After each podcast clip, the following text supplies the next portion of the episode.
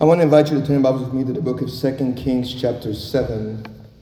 2 Kings, chapter 7. So today we are concluding a series we started a few weeks back titled The Giving Church, in which we are learning how we, as God's children, emulate uh, the generous heart of our Heavenly Father. Uh, before I go on, I just want to mention if you have not received the communion element, please raise your hand or you're free to stop by and talk to one of the ushers, and they'll be more than happy to give you a communion element this morning. At the end of the message, we'll partake together in receiving the bread and the wine. But we're, we're talking about today the conclusion of a series where we are talking about how we emulate the, the generous heart of our Heavenly Father. And as I mentioned at the beginning of the sermon, and I think I may have mentioned almost every week throughout this series, um, when, whenever we hear the word giving, we tend to think merely of money, but, but giving or generosity extends way beyond just simply money. God has called you and I to be generous not only with our resources, but also with our time and with our talents.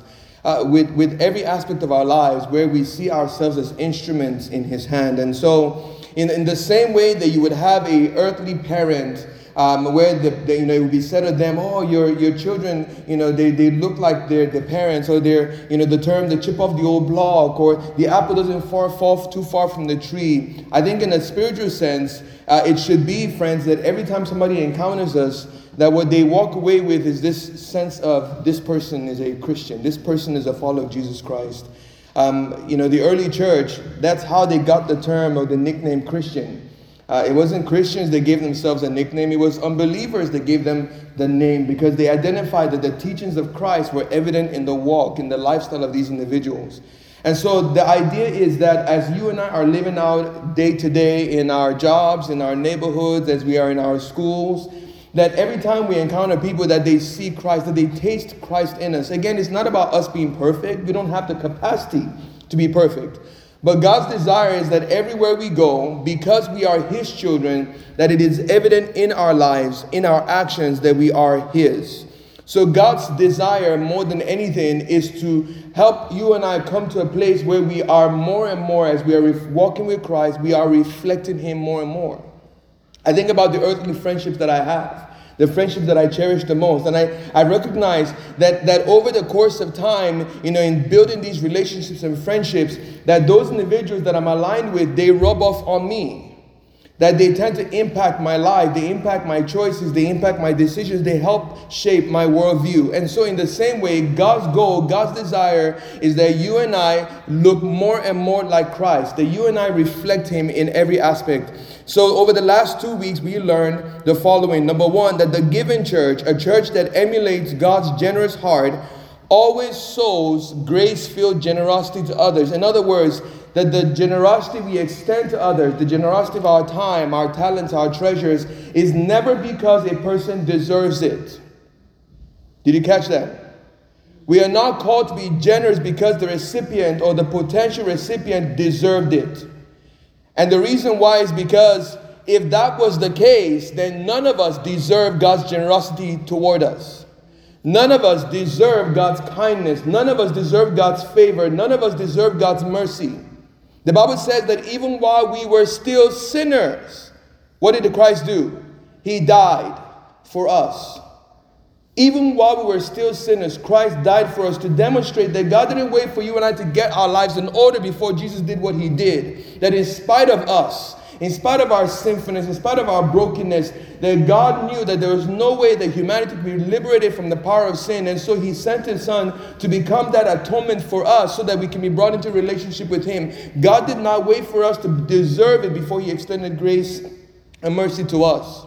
And so, in the same way, when it comes to how we extend generosity to others, it must never be because that person deserved it. God calls us to sow grace filled generosity in other people's lives. In week two, we learned that the giving church shows benevolent generosity toward others. We looked at the church, the, the, the church that was described in the book of Acts, the early church.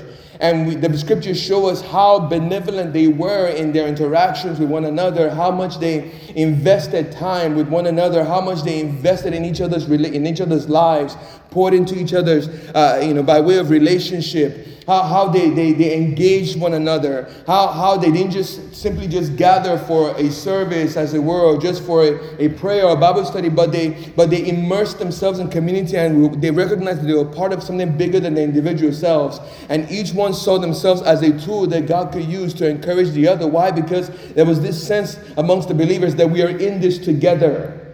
That, that this walk with the Lord is not an individual walk. Yes, the Bible calls each of us to work out our salvation with fear and trembling, but we have a responsibility to each other, to encourage each other, to pray for each other, to support one another. That when we see a brother or sister who is strained, we don't look the other way. Well, so that, that's pastor's responsibility. Let him handle that. No, we in love, we run after our brother and sister and we call them to order. Why? Because God's desire is that they walk in his will, and because it is his desire, it is our our desire as well. Are you tracking with me?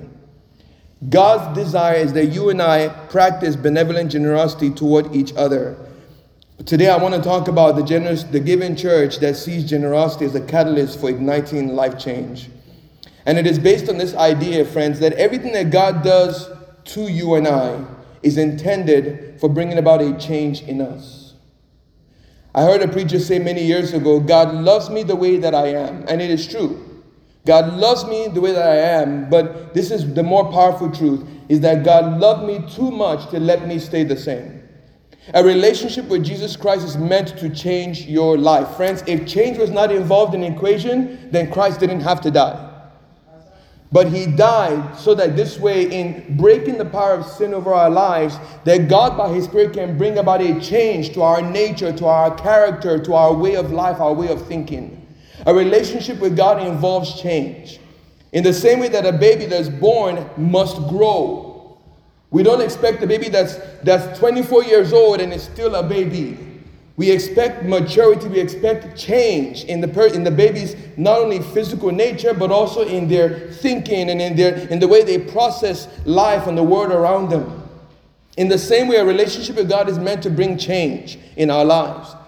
If you're looking for a relationship with God that doesn't involve you changing friends, you're looking, you're looking for the wrong thing. God's desire is to change my life, to change your life, to help us to conform to the image of His Son, Jesus Christ. So, everything God does to us or toward us is intended to bring about a change in us. But it's not only that, friends, God works in us so that, that He can also work through us. So, in the same way that what God does to you and I is intended to bring change in us, what God does through us is intended to bring change in other people's lives. We must learn to see that our lives, our lives, our, our time, our talents, our treasures, every aspect of us can be useful in the hands of God to bring change in somebody else's life. Not that we're the ones that are changing them to what, to what we think they should be, but that as you and I are pursuing Christ and we are being transformed by this relationship with Christ, that others are also seeing their need for Christ and a desire for Christ to change their own lives, that we are all walking with Jesus together. And I think this, this principle is illustrated best in one of my favorite stories from the Old Testament. It was in the midst of tragedy, God brings a great story of triumph. 2 Kings chapter 7, verse 3 to verse 9 is, this, is the text we're going to read this morning, but I want to share the backstory before we read the text. So, this scene scenario deals with the nation of Israel. At this point, the people of Israel uh, have been divided to the northern and the southern kingdoms. And of course, you had the southern kingdom that's called Judah, which was made up of two tribes. You had the northern kingdom that went by the name Israel, made up of the remaining 10 tribes. And for most of the history of the northern nation, uh, their, their story with regards to the relationship with God was marked by a lot of just unfaithfulness, um, idol worship, um, just rebelling against God, against His will, against His rule in their lives. And of course, God would raise up prophets and He would raise up servants that He would speak through to, to call the nations to order. And, and there were times where God had to bring judgment against the people. Um, and so, in this scenario, the scriptures tell us that once again, the people of Israel, the northern kingdom of Israel, is in a season of just rebelling against God and disobeying his rule in their lives. And so, as a result, the Bible says God raised up an enemy nation, as he had done so many times before. He raised up an enemy nation to come after the people of, of Israel. And this particular nation was the nation of Aram, led by a king and a godly man named Ben Hadad. And in chapter 8, the scriptures tell us that Ben Hadad, excuse me, chapter 6, Ben Hadad uh, laid siege against Israel. So severe was this siege that supplies could not come in to the city, supplies could not leave the city. And invariably, a famine took shape. And so severe was this famine, catch this, that people began to resort to eating their own children just to survive. That's how bad it got. Basic commodities, bread, wheat, all of those things were so scarce, they were super expensive. Nobody could afford to live.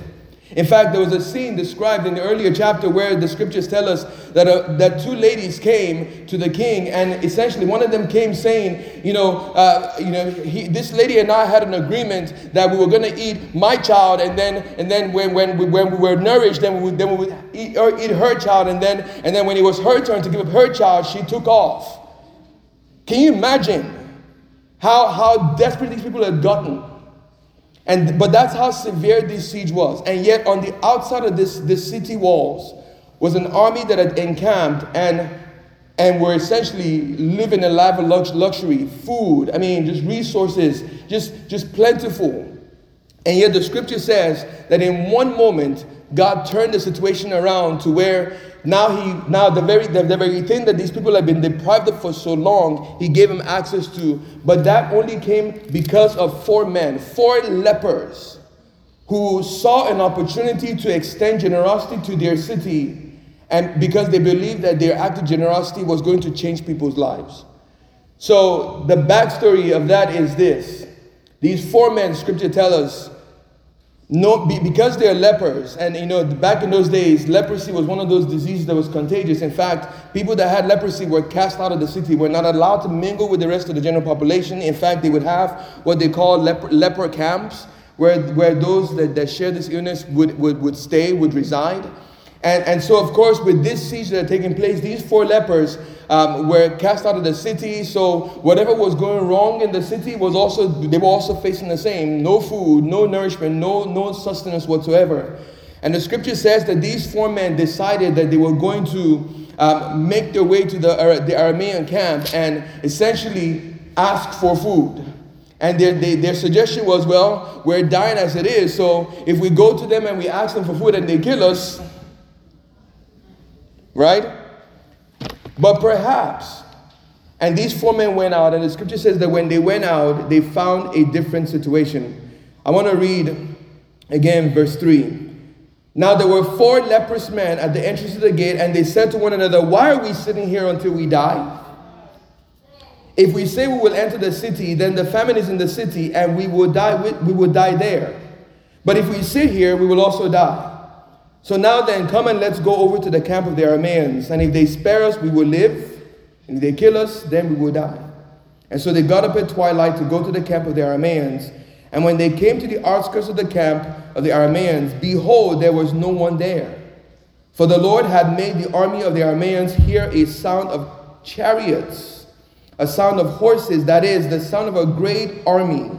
And these Aramean soldiers said to one another, Behold, the king of Israel has hired the kings of the Hittites and the kings of the Egyptians against us to attack us. And so they got up and they fled at twilight and abandoned their tents, their horses, and their donkeys. Indeed, the camp itself, just as it was, and they fled for their lives. And when these men with leprosy came to the outskirts of the camp, they entered one tent and they ate and they drank. They ate and they drank they carried from their silver, golds, clothes. First time I read this, I thought, what are soldiers doing with silver and gold and clothes on the battlefield? I mean, what is, I can understand food, but what are they doing with treasure? That makes no sense. But for whatever reason, it was there. And these four men began to, began to take these items and hoard them to hide them. Then they returned and entered another tent and carried valuables from there also and went and hid them. Verse 9 is the, is the focus this morning. Then they said to one another, We are not doing the right thing. This day is a day of good news, but we are keeping silent about it. If we wait until the morning light, punishment will overtake us. So now then, come, let us go and inform the king's household. And in the later verses, the Bible describes these four men going to the the, the king's gate, informing the soldiers that they had uh, come upon an empty camp and that there was food galore, and literally the, the city was saved overnight. In that moment, the famine that had ravaged the city was no more. But it was in, on the heels of four lepers who had themselves been cast out, but recognized that because they had come upon a great find, felt a responsibility to share this find with those who had cast them out. When I talk to you this morning about a generous church or a giving church or, a group of people who, who emulate the heart of a father, what I'm talking about is this idea, friends, that when we act generously toward others, that we must learn to see our generosity as a catalyst that God can use to bring change in a person's life. These four men could have chosen to ignore the opportunity before them, and yet they recognized what we have come across. Not only has it changed our lives, but it has the potential to change somebody else's life as well. And they, they extended that, that, that, that, that benefit, that blessing, the favor that they had received, and an entire city was saved. Again, because they believed that their find could benefit others just as much as it had benefited them. I want you and I to understand this morning that everything that God does for us, as I mentioned to you earlier, is not simply for us, but it's so that you and I might be a conduit, a channel through which He can bless others. And it's not because the person that we are called to bless deserves it, but it's because God has called us to be an extension of Him how we demonstrate God's mercy, God's grace, God's kindness is when we are willing to say, God, use me to touch somebody else's life, whether they deserve it or not. Use me to be a, a tool that you would use to, as we mentioned in the beginning of the series, bring Jesus to someone who needs to understand the love of God, the grace of God, the mercy of God that is extended to them through Christ. And so this morning I want to quickly answer to you this question How does generosity benefit others? When we choose to be generous, when we choose to, to practice grace filled generosity, when we choose to practice benevolent gener- generosity, how does it benefit others around us? And there are three things I want to challenge you with this morning. Number one, that your generosity is a benefit to others in the fact that it reflects your awareness of their need rather than simply being consumed by your own. Human nature, friends, is to only focus on me, myself, and I. Human nature's priority is to do what caters, what satisfies, what longs, what fills my appetites and my desires. And yet, the way of the kingdom of God is to look beyond ourselves and to follow Christ's example of looking to the interests of others. Not to suggest that we neglect our own responsibilities, the things that God has called us to, but God is saying that we must recognize that part of being a catalyst for change is seeing that it is not only our needs that exist, but that also the needs of others exist around us, so that our posture then becomes God, how can I be a blessing to whomever I come across? And you know what? Sometimes blessing another person doesn't have to be something tangible. Sometimes it could be something, it could be as simple as a word you speak to encourage somebody who may be going through a struggle and may not know what to do about their issue. But yet you speak a kind word, you speak an encouraging word, you point them to Jesus, you offer them Christ, and in that moment, you, you, you, you, demonstrate that you are not only aware of the needs you have, and, and just because you speak a word of encouragement does not mean your needs, your own needs disappear, but that you're aware that there are needs around you as well. This is what the Apostle Paul says in Philippians 2, verse 3 and 4. He says, We must do nothing from selfishness or empty conceit but he says, with humility, we must consider one another as more important than ourselves. Again, we look at that scripture saying, well, is Paul saying that I'm, I, I need to become a doormat to people? No, that's not what he's saying. But what he's saying is that we must embrace the selfless nature that Christ demonstrates for us. And, and it is Hebrew that describes it to us and says that he gave up the glories of heaven. And he came down and he took on, he, t- he came down to earth, he took on the form of a man, being fully God. He, Jesus became fully man. Why? So that he can give us life. For the very same people who, who heard insults at him, who called him names, who, who accused him, who, who, who questioned his motives, who questioned his, what, what he came to do. Jesus came to give himself for us. And in the same way that you and I are called to emulate our Father's example, we must also recognize the importance of not being so consumed by the things that concern us. And we, we're willing to say, God, how can I be a blessing to somebody else? How can, I be, how can I be a source of encouragement to another today? I think sometimes the pressure of what God may ask us to give up for somebody else keeps many of us from wanting to even consider the possibility of being used by God to be a blessing to somebody else. But what I want to say to you is this, and this is my experience, friends, is that if God is giving you the opportunity to be a blessing to someone, what you need to be that blessing, He will give you.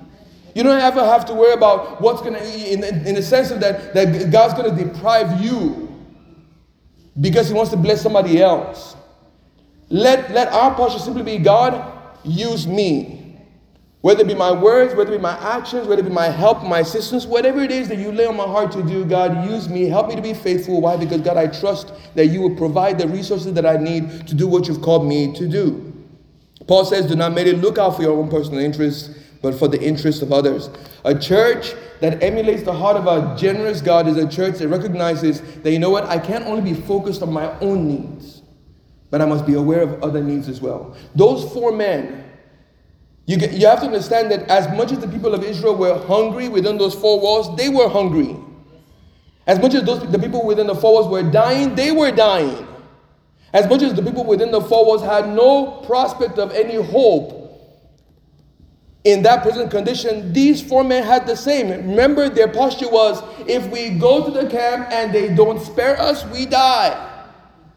In their minds, they were no different from the people who were within the walls. And yet, when they came to this grave find, their focus was it is not right for us to only think about ourselves, we must think about others as well.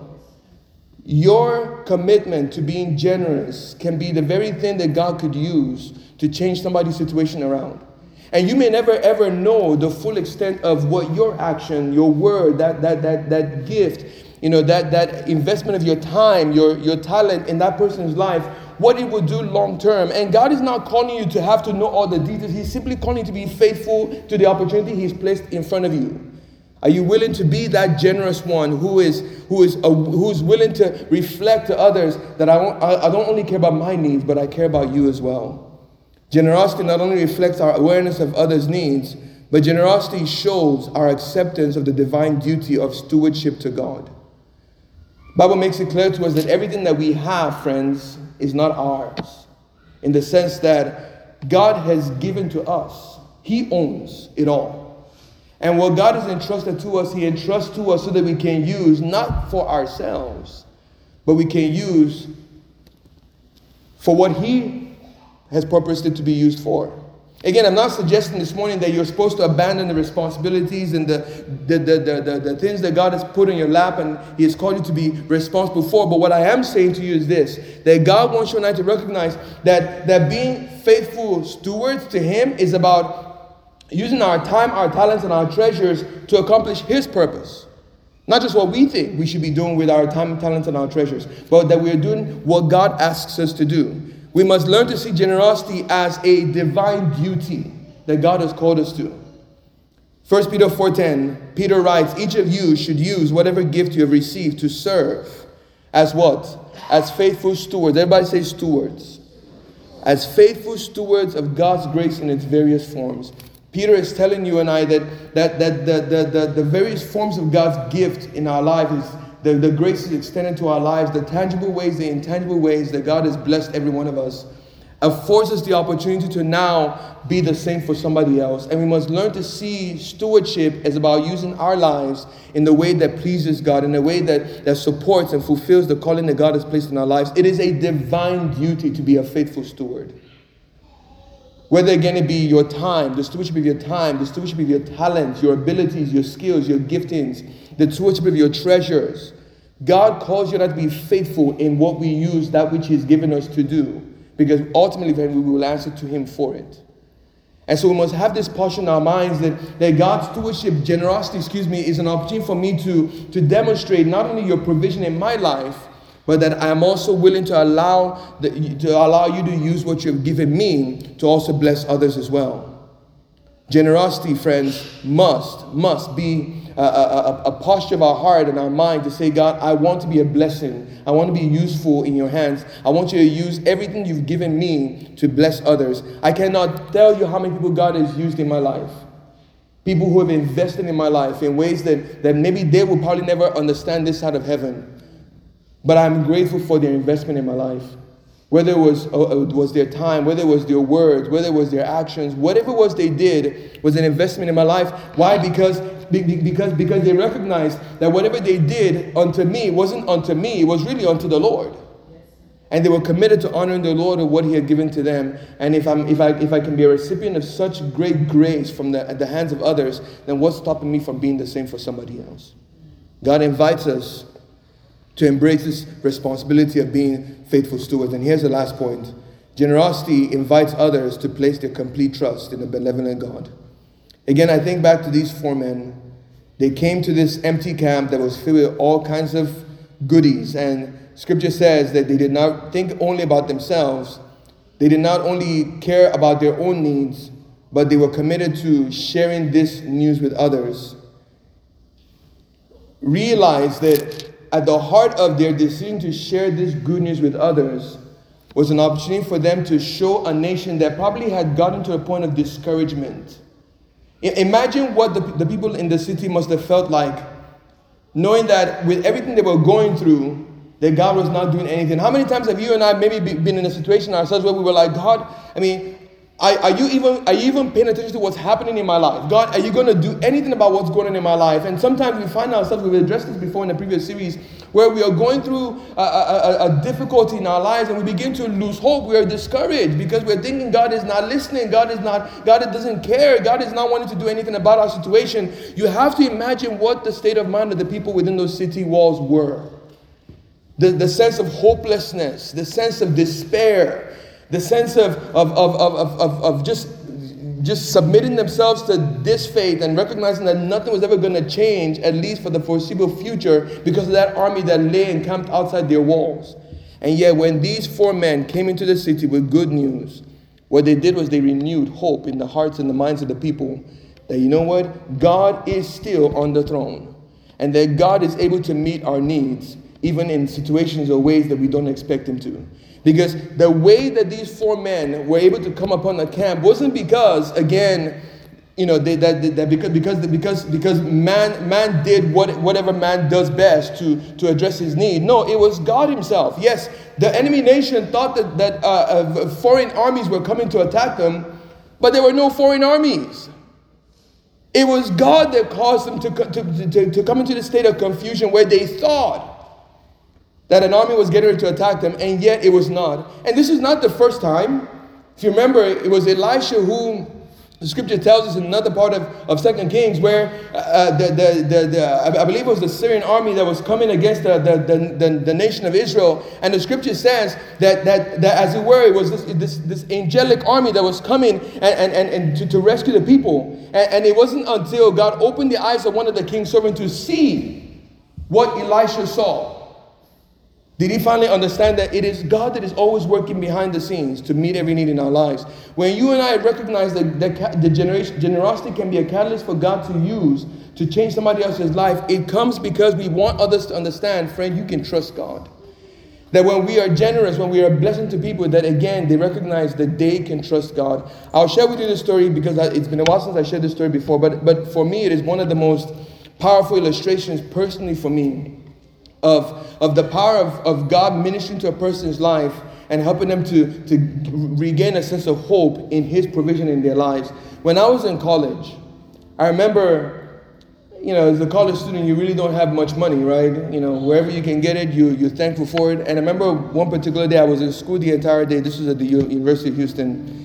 And at the end of the day, you know, at the, at the, end of my, my last class, I was looking forward to the entire class. I, I can't even tell you what my professor taught. I, I, I wasn't concentrating on what he was teaching because I was hungry. And all this while in my mind, I had this idea this last few dollars in my pocket, I am going straight. As soon as class is over, I'm making a beeline for that McDonald's on campus. I'm going to buy me a sandwich and I'm going to eat. And that's all I could think of. And literally, class ended. I, I, I got picked up my stuff and I headed head to my car. I made a beeline straight for that, that McDonald's, only to buy that sandwich. And an inner voice said, "It is not for you." And I thought, who? no.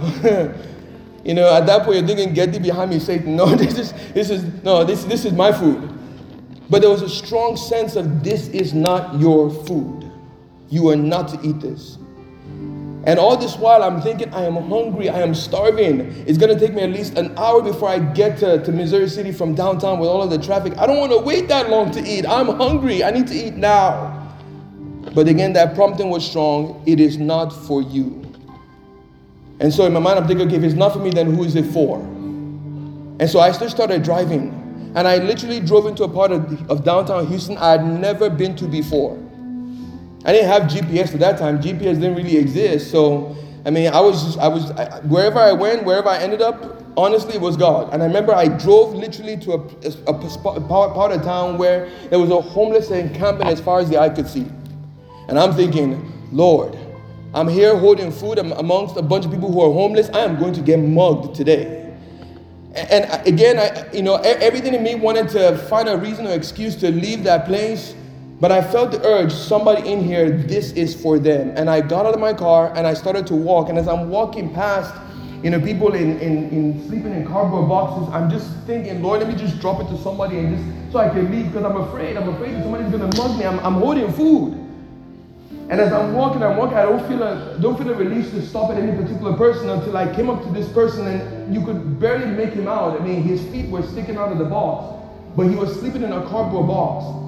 And so my thought was, well, I'm just going to put the food right next to him and I'm going to leave. Hoping when he wakes up, he will see the food there to eat. But I knew that if I did, there was a likely chance that somebody was going to come and take that food. It was not mine, it was for him. And so I figured, well, I'll wake him up, try not to startle him, give him the food, and I'll leave. And so I, I, I gently tapped him. He, he woke up in a jolt. Of course, I was ready to run. he became swinging. But he had the look on his face like, What do you want? I said, Sir, you don't know me and I don't know you, but I just wanted to give this to you because I felt like God wanted you to have this. And this man immediately started crying. And this is what he said. He said, I went to sleep just asking God to just allow me to sleep so I don't have to worry about eating. He had not eaten for about two or three days, and for him, the way to deal with the hunger was to just sleep. And in that moment, friend, I felt a great deep sense of guilt for even arguing with God. Because at the time I was so focused on my own hunger that I was oblivious to the opportunity that God wanted me to, to have to, to bless somebody else. I don't know that man's name. I don't know where he is today. But I, I surely hope that after that exchange that he, he came to recognize that, that when you pray to God, that God that your prayers aren't don't fall on deaf ears. Again, he said, I pray God, help me to sleep so I don't have to worry about eating. And what God did was provide a meal rather than just simply make him sleep. There is, there is no telling what your willingness to obey God in an act of generosity, it might be a simple act. To you may seem insignificant, and yet God is saying, do it. Because it could be the catalyst for change in that person's life. Your job is not to worry about what the outcome is going to be. Your job is not going to be to worry about whether or not what you do, however little it may seem in your eyes, is going to make much of a difference. Your job is to be faithful to what God is asking you to do. Let God deal with the result. I don't share that story with you to pat myself on the back. No, I share it with you to tell you I learned a valuable lesson that day about the importance of seeing every act of generosity as a tool that God can use to change a person's life. The early church, this is what they practiced. Everything they did for one another, everything they did in relationship to each other was meant to be used as a tool that God can use to bless, to bless, to bless. This needs to be our mindset, friends. And it's not just for, for those who are within the household of the faith, but even, even more so for those who are not in Christ. That, that in our interactions with them and our engaging them, that everything we do to them, everything we say to them, that it's not about whether they deserve it or not, because God knows they don't deserve it. None of us deserve generosity. But that at the end of the day, we see it as an opportunity that God can use to bless somebody and in doing so, draw them nearer to Him. God wants you and I to emulate Him in generosity. Not worry about whether our giving is making a difference. No, you give and trust God with the results. Let's allow God to use our, us as an instrument through which He will work in others. 2 Corinthians 8, verse 4 and 5, Paul says, regarding the church in Macedonia, he said, They begged us earnestly for the privilege of sharing the ministry of the saints, and not just as we had hoped, but they gave themselves first to the Lord and then to us by God's will. My prayer for every one of us this morning is that you and I would be tools that God can use to touch people's lives in a way that brings, it, brings about eternal change. And if you're here this morning, you don't have a relationship with Jesus Christ, realize today that God loves you so much and His desire is for you to know Him, to walk in His love, to experience the reality of His love every single day. And to know that, that this, this God who we are called to emulate is a generous God who lavishes his love and mercy and grace on our lives and invites you and I to come as we are, submit our lives to him, but allow him to change us, allow him to transform us, allow him to make, to conform us to the image of his son Jesus so that we can live lives that bring glory to him. If you don't know Christ today, you can do so by, by, by asking him to forgive you of your sin, to come into your heart and life, and to change you. And he will do so. Scripture says he stands at the door and he's knocking. The question is, will you open that door and allow him to come in? Because I, I guarantee you, if you do so, he will change your life. There's a, there's a joy he will give you, there's a, a sense of fulfillment he will give you, a satisfaction he will give you that nothing in this world can ever give you. But you can't have it unless you know him. And I hope you choose him today. I want to invite every head bowed and every eyes closed as I conclude this time in the Word and as we prepare to enter into a time of receiving the elements together. Heavenly Father, we thank you this morning for really, God, this series that we've covered over these last several weeks. As we have talked about what it means to emulate your generosity. First of all, I want to just say thank you, Father, for being such a generous God. Everything you've done for us, Lord, is not because we've earned it or we deserve it or you owe us, Lord. But God, it's because you are, you are a generous God. You're a kind God. You're a gracious God. You're a loving God.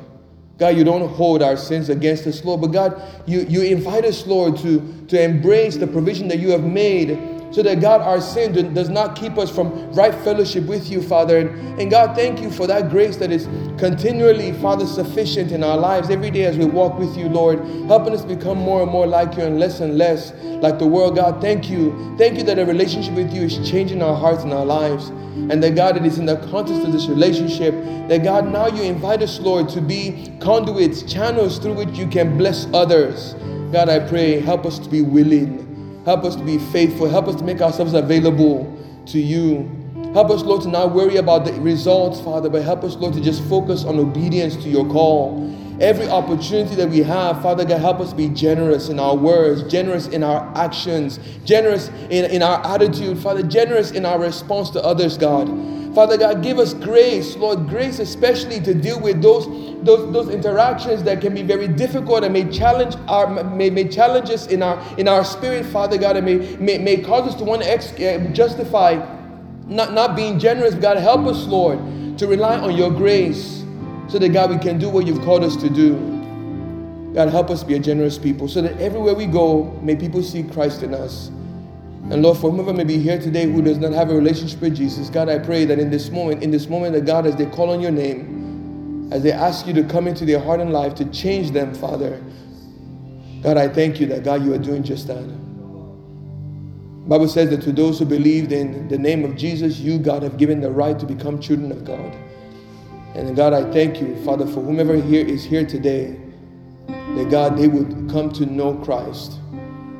And Father, find in, in Him a, a new identity. And Lord, experience, Lord, the beginning of a changed life.